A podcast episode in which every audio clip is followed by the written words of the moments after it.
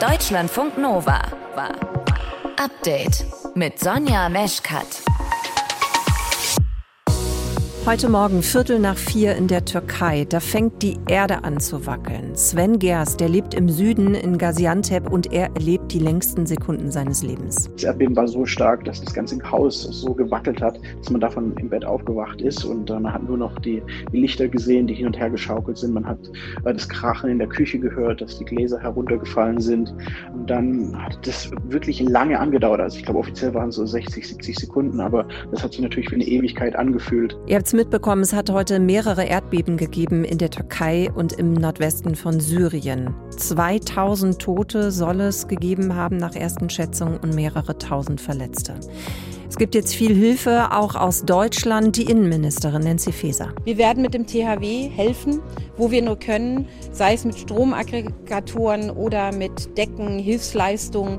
Ähm, die haben sich schon auf den Weg gemacht. Wir sind schon darunter und wir versuchen auch gerade die Rescue-Teams, die wir haben, die gerade in der Welt unterwegs sind, auch so umzulenken, dass sie in der Türkei helfen. Neben dem THW hat sich auch schon ISA Germany auf den Weg gemacht. Das ist eine gemeinnützige Hilfsorganisation und was innerhalb von so kurzer Zeit zu organisieren ist, um in der Türkei zu helfen, das gucken wir uns an im Podcast vom Update am 6. Februar. Außerdem sprechen wir über Indexmieten. Hä? da noch nie was von gehört? Oder vielleicht auch doch? Naja, auf jeden Fall sind es Mieten, die teurer werden, wenn auch die Inflation steigt. Und das kann eben, ihr kennt die Situation aktuell in Deutschland am Ende, richtig, richtig teuer werden. Infos dazu bei uns. Ihr hört zu, das ist schön. Deutschlandfunk Nova. Es hat mehrere Erdbeben gegeben in der Türkei und im Nordwesten von Syrien. Schätzungsweise mehr als 2000 Menschen sind dabei ums Leben gekommen, mindestens 7500 verletzt. Das sind die Schätzungen jetzt um kurz nach 17 Uhr. Jetzt muss es schnelle Hilfe geben und die wird und soll auch kommen. Die NATO-Mitglieder wollen unterstützen, haben das schon fest zugesagt, genauso wie die EU. Insgesamt sind es 45 Länder, die der Türkei da unter die Arme greifen wollen, auch Deutschland. Deutschland. Wir wollen jetzt mal gucken, wie eigentlich so eine schnelle Hilfe funktioniert in so einer Krisensituation. Und darüber habe ich gesprochen mit Paul Philipp Braun, der ist Pressesprecher und Sanitäter im medizinischen Team von ISA Germany. Das ist eine gemeinnützige Hilfsorganisation, die arbeitet bei Einsätzen weltweit und startet heute Abend von Köln aus ins Erdbebengebiet. Ich habe Paul Philipp wirklich gerade auf dem Weg zum Flughafen erwischt. Das heißt, es muss jetzt auch wirklich schnell gehen. Ja, das ist in der Tat richtig. Jede Minute zählt oder zumindest jede Stunde nach so einem Ereignis wie dem, was wir jetzt gerade in der Türkei erlebt haben. Und dementsprechend ist unser Ziel als Organisation, als ISA Germany, auch so schnell wie möglich den Menschen vor Ort Hilfe zuteil werden zu lassen. Was war dann so ein Kriterium heute bei euch, dass ihr eben relativ schnell und zügig sagen konntet, okay, jetzt bei der Türkei und Nordosten Syrien, da sind wir dabei? Was jetzt im aktuellen Fall erstmal eine Besonderheit ist, die nicht immer gegeben ist, es gab ein internationales Hilfsersuchen der Türkei. Das heißt, die Türkei hat von sich aus gesagt, wir schaffen das mit unseren eigenen Kräften nicht, nach diesem massiven, gewaltigen Erdbeben zu helfen wir brauchen Hilfe äh, der internationalen Gemeinschaft.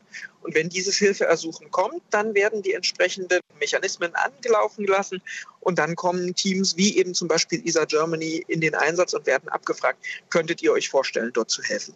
Das ist nicht immer so.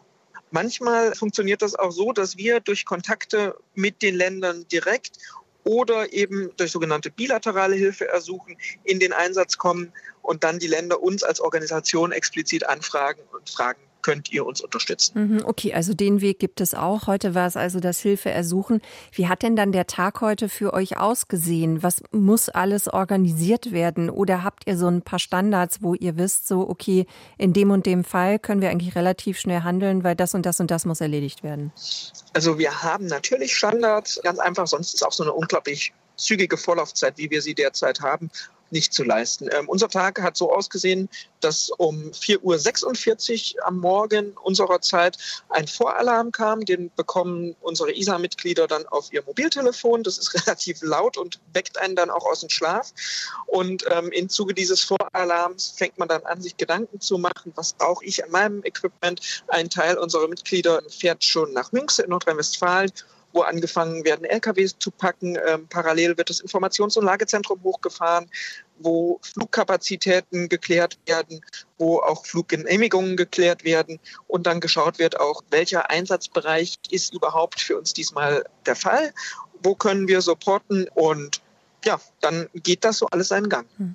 Was sind denn eigentlich so die größten Schwierigkeiten für euch, auch vielleicht in der Planung? Also ich könnte mir vorstellen, auch jetzt in der Türkei, da wird wahrscheinlich das Handynetz auf eine gewisse Art nicht funktionieren. Vielleicht sind auch Flughäfen zerstört. Was ist da die größte Schwierigkeit für euch?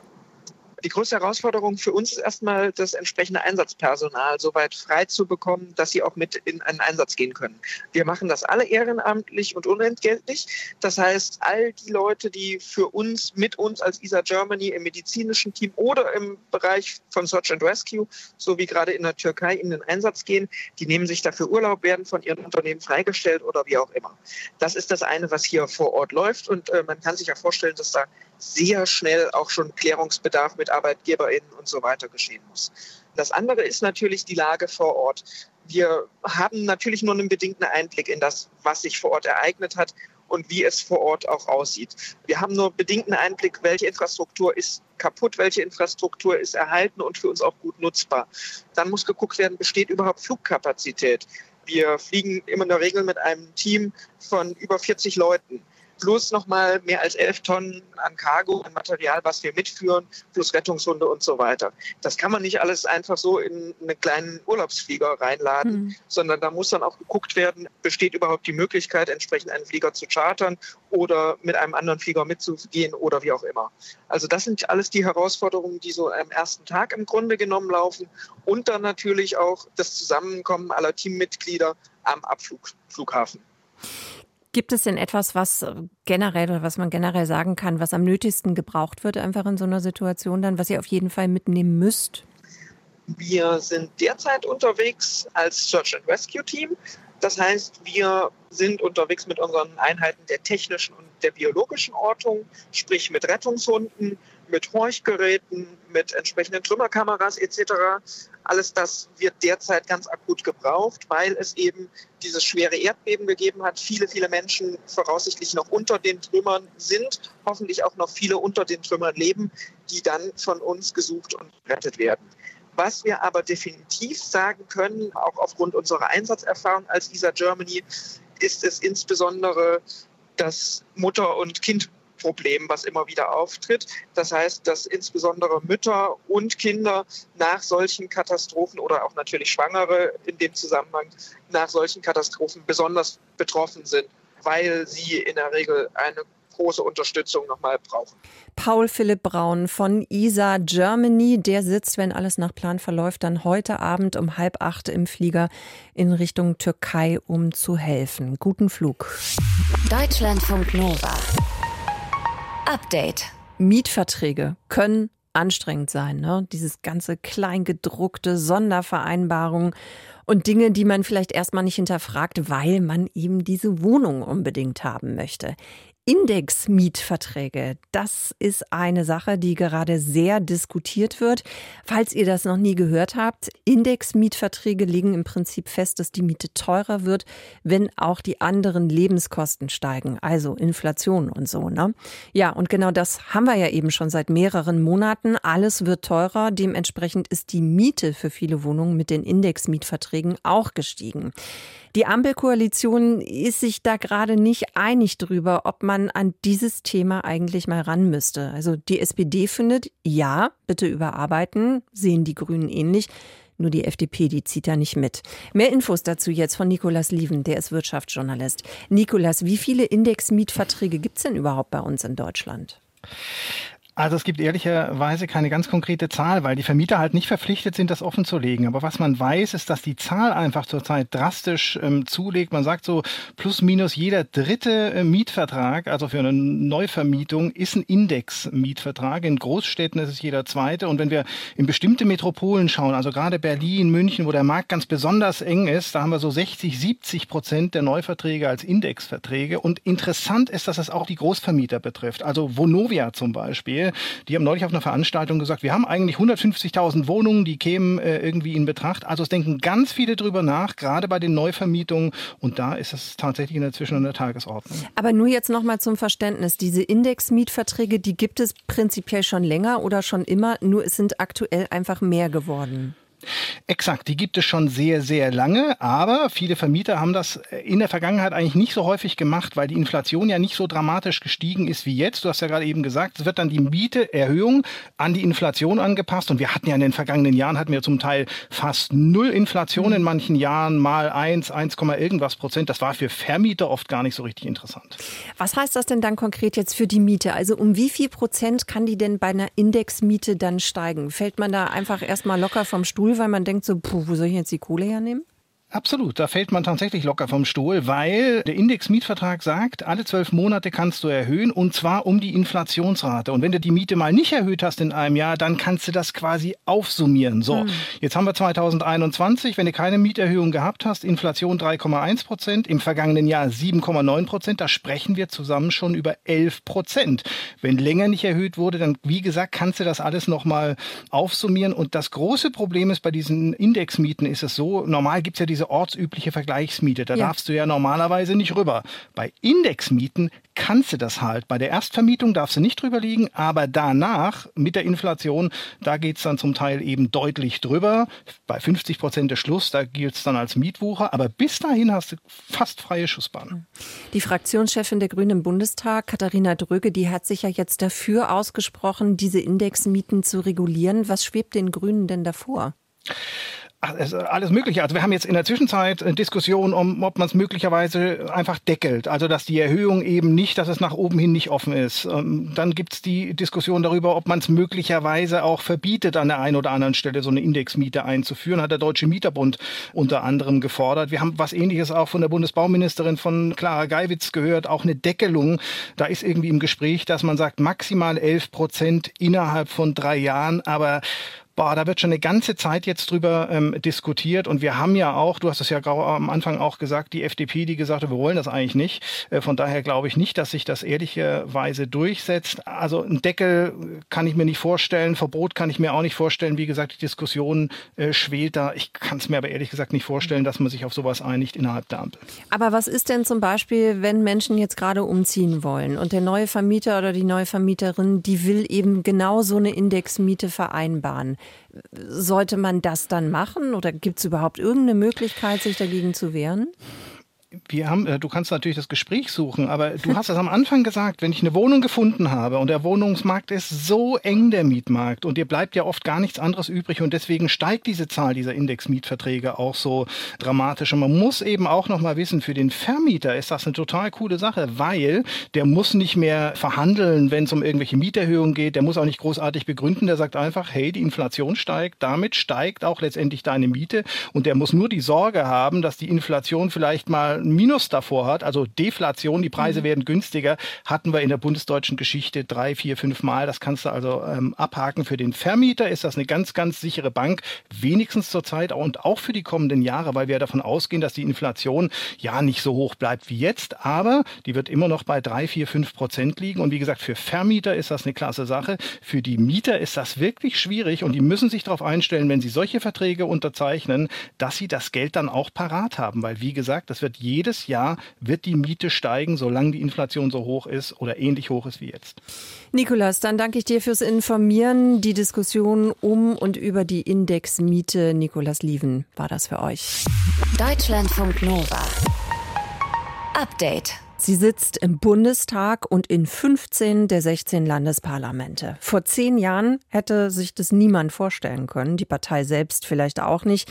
Die AfD wird heute zehn Jahre alt und sie hat aus ihrer Sicht tatsächlich auch was zu feiern, denn in Umfragen, da steht die Partei gerade ganz gut da, liegt bei um die 15 Prozent. Das ist deutlich mehr, als sie bei der letzten Bundestagswahl bekommen hat.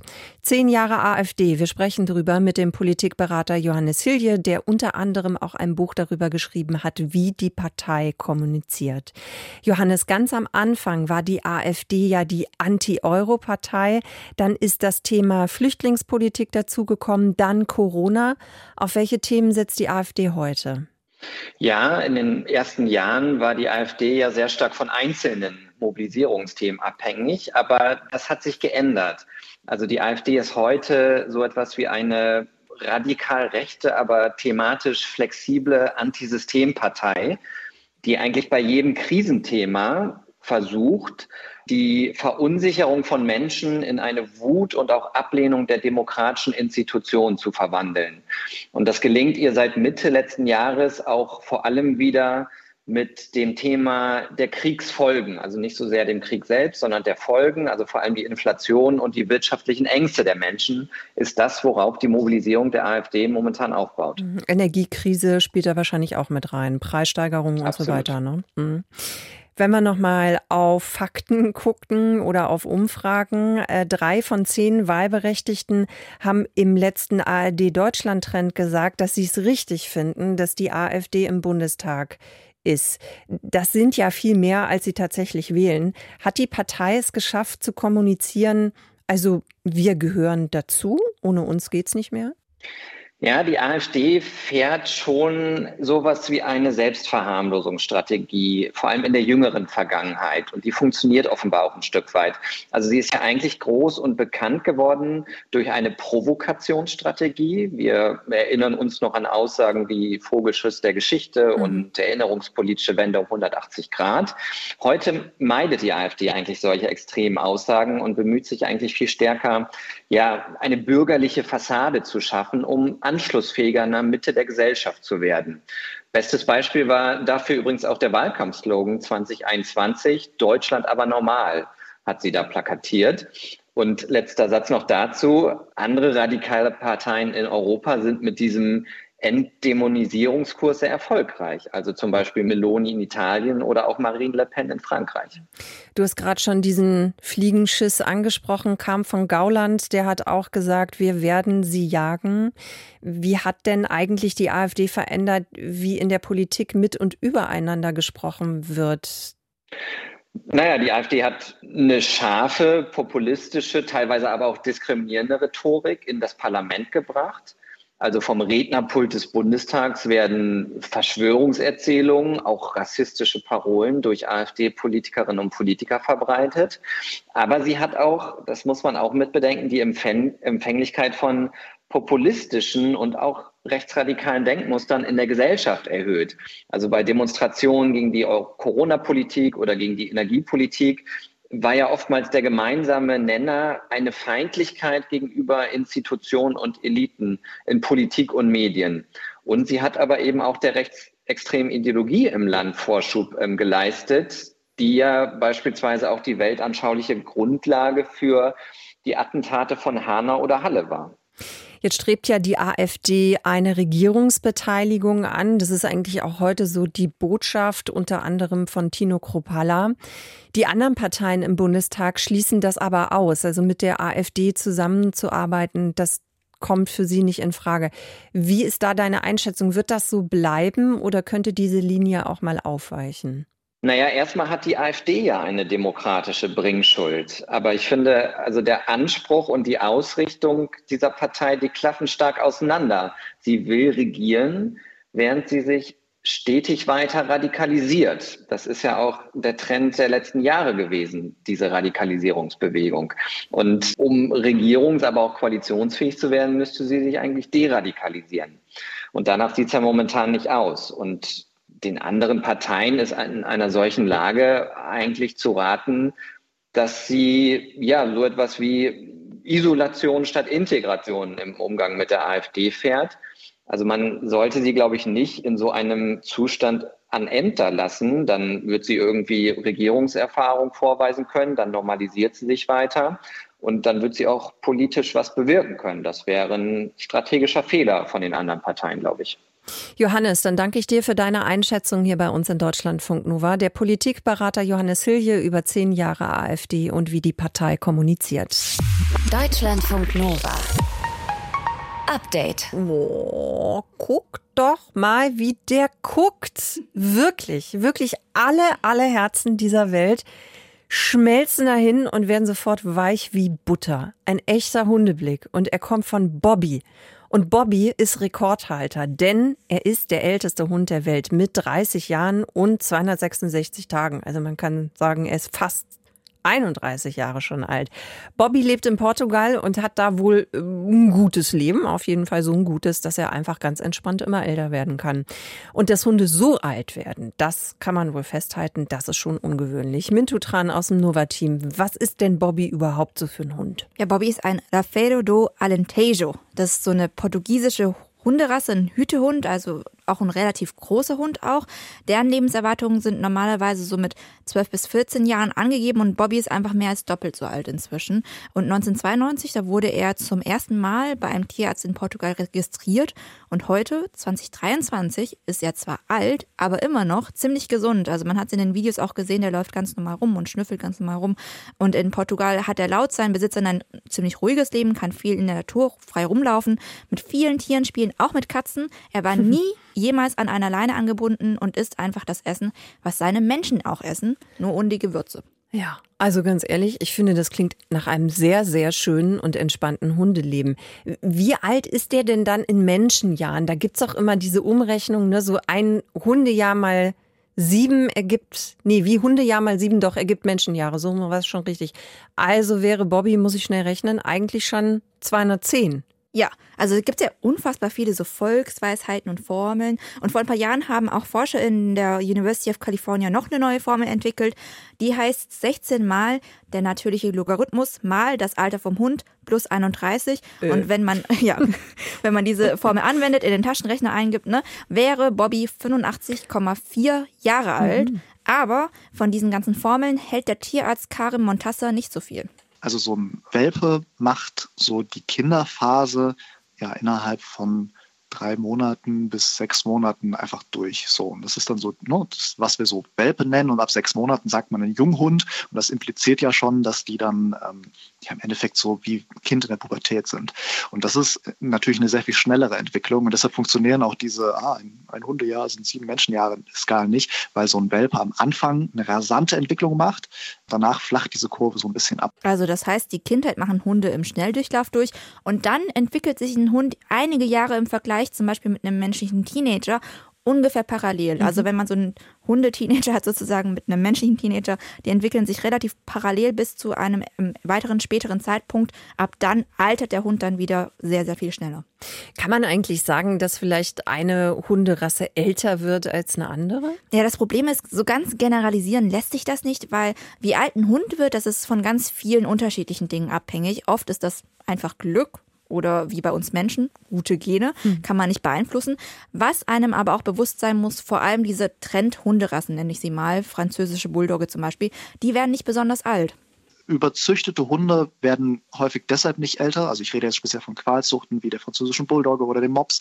Die werden deshalb nicht sonderlich alt, weil sie halt massive Atemnotprobleme haben oder Herzprobleme beim Cavalier King Charles Spaniel oder so weiter.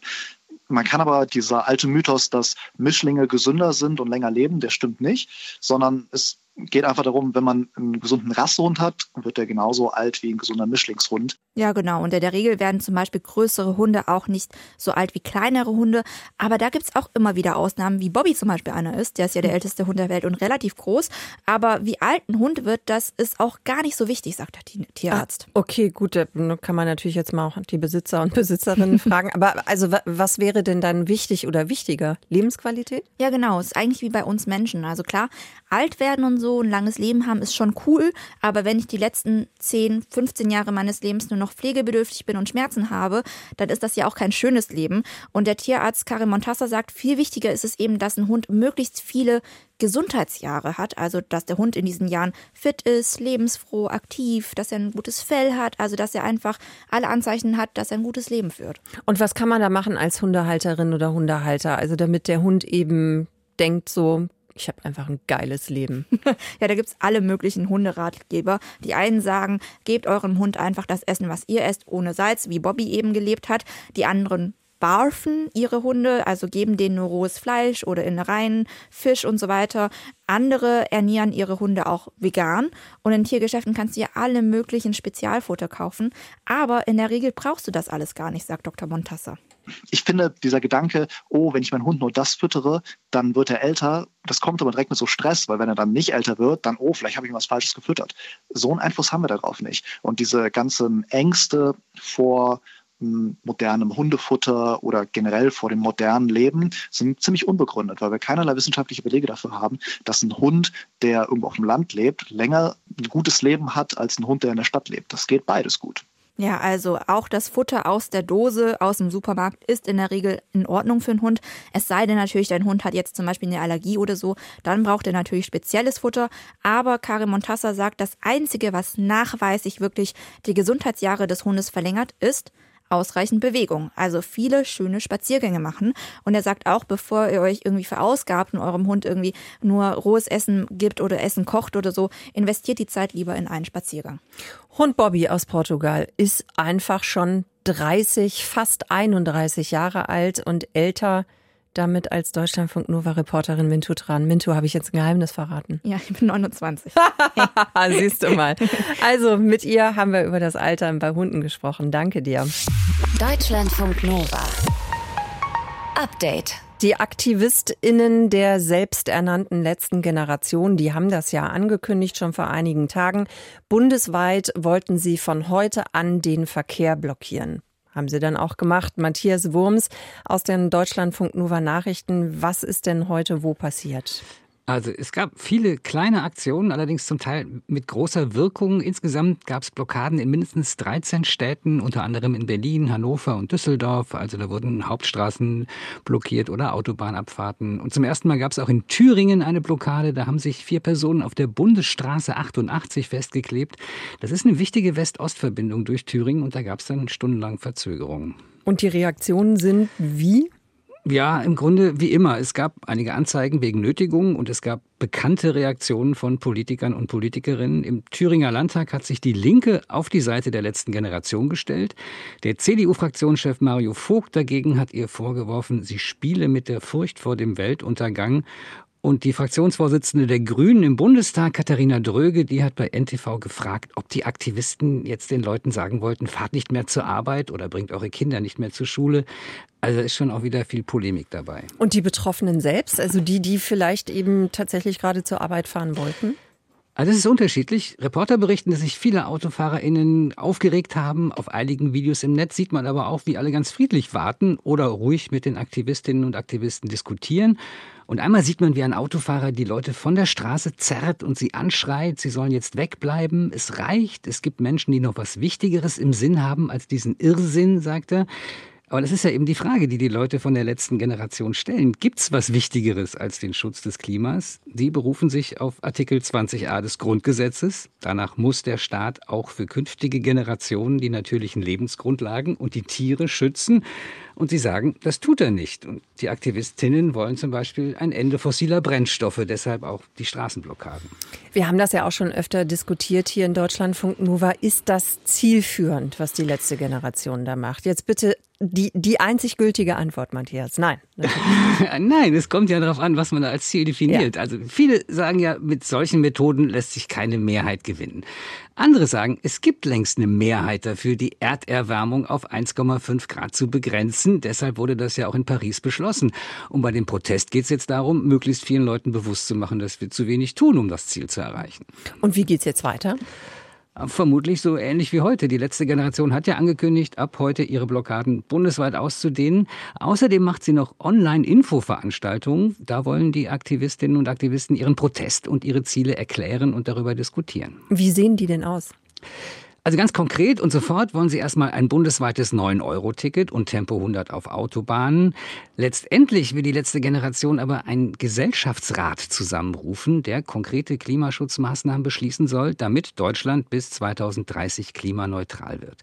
Dieser Rat soll sich zusammensetzen aus zufällig ausgelosten Menschen, die aber die Bevölkerung in Deutschland möglichst gut abbilden. Und die sollen dann entscheiden, statt der Bundestag, denn, sagt die letzte Generation, der sei eben nicht repräsentativ.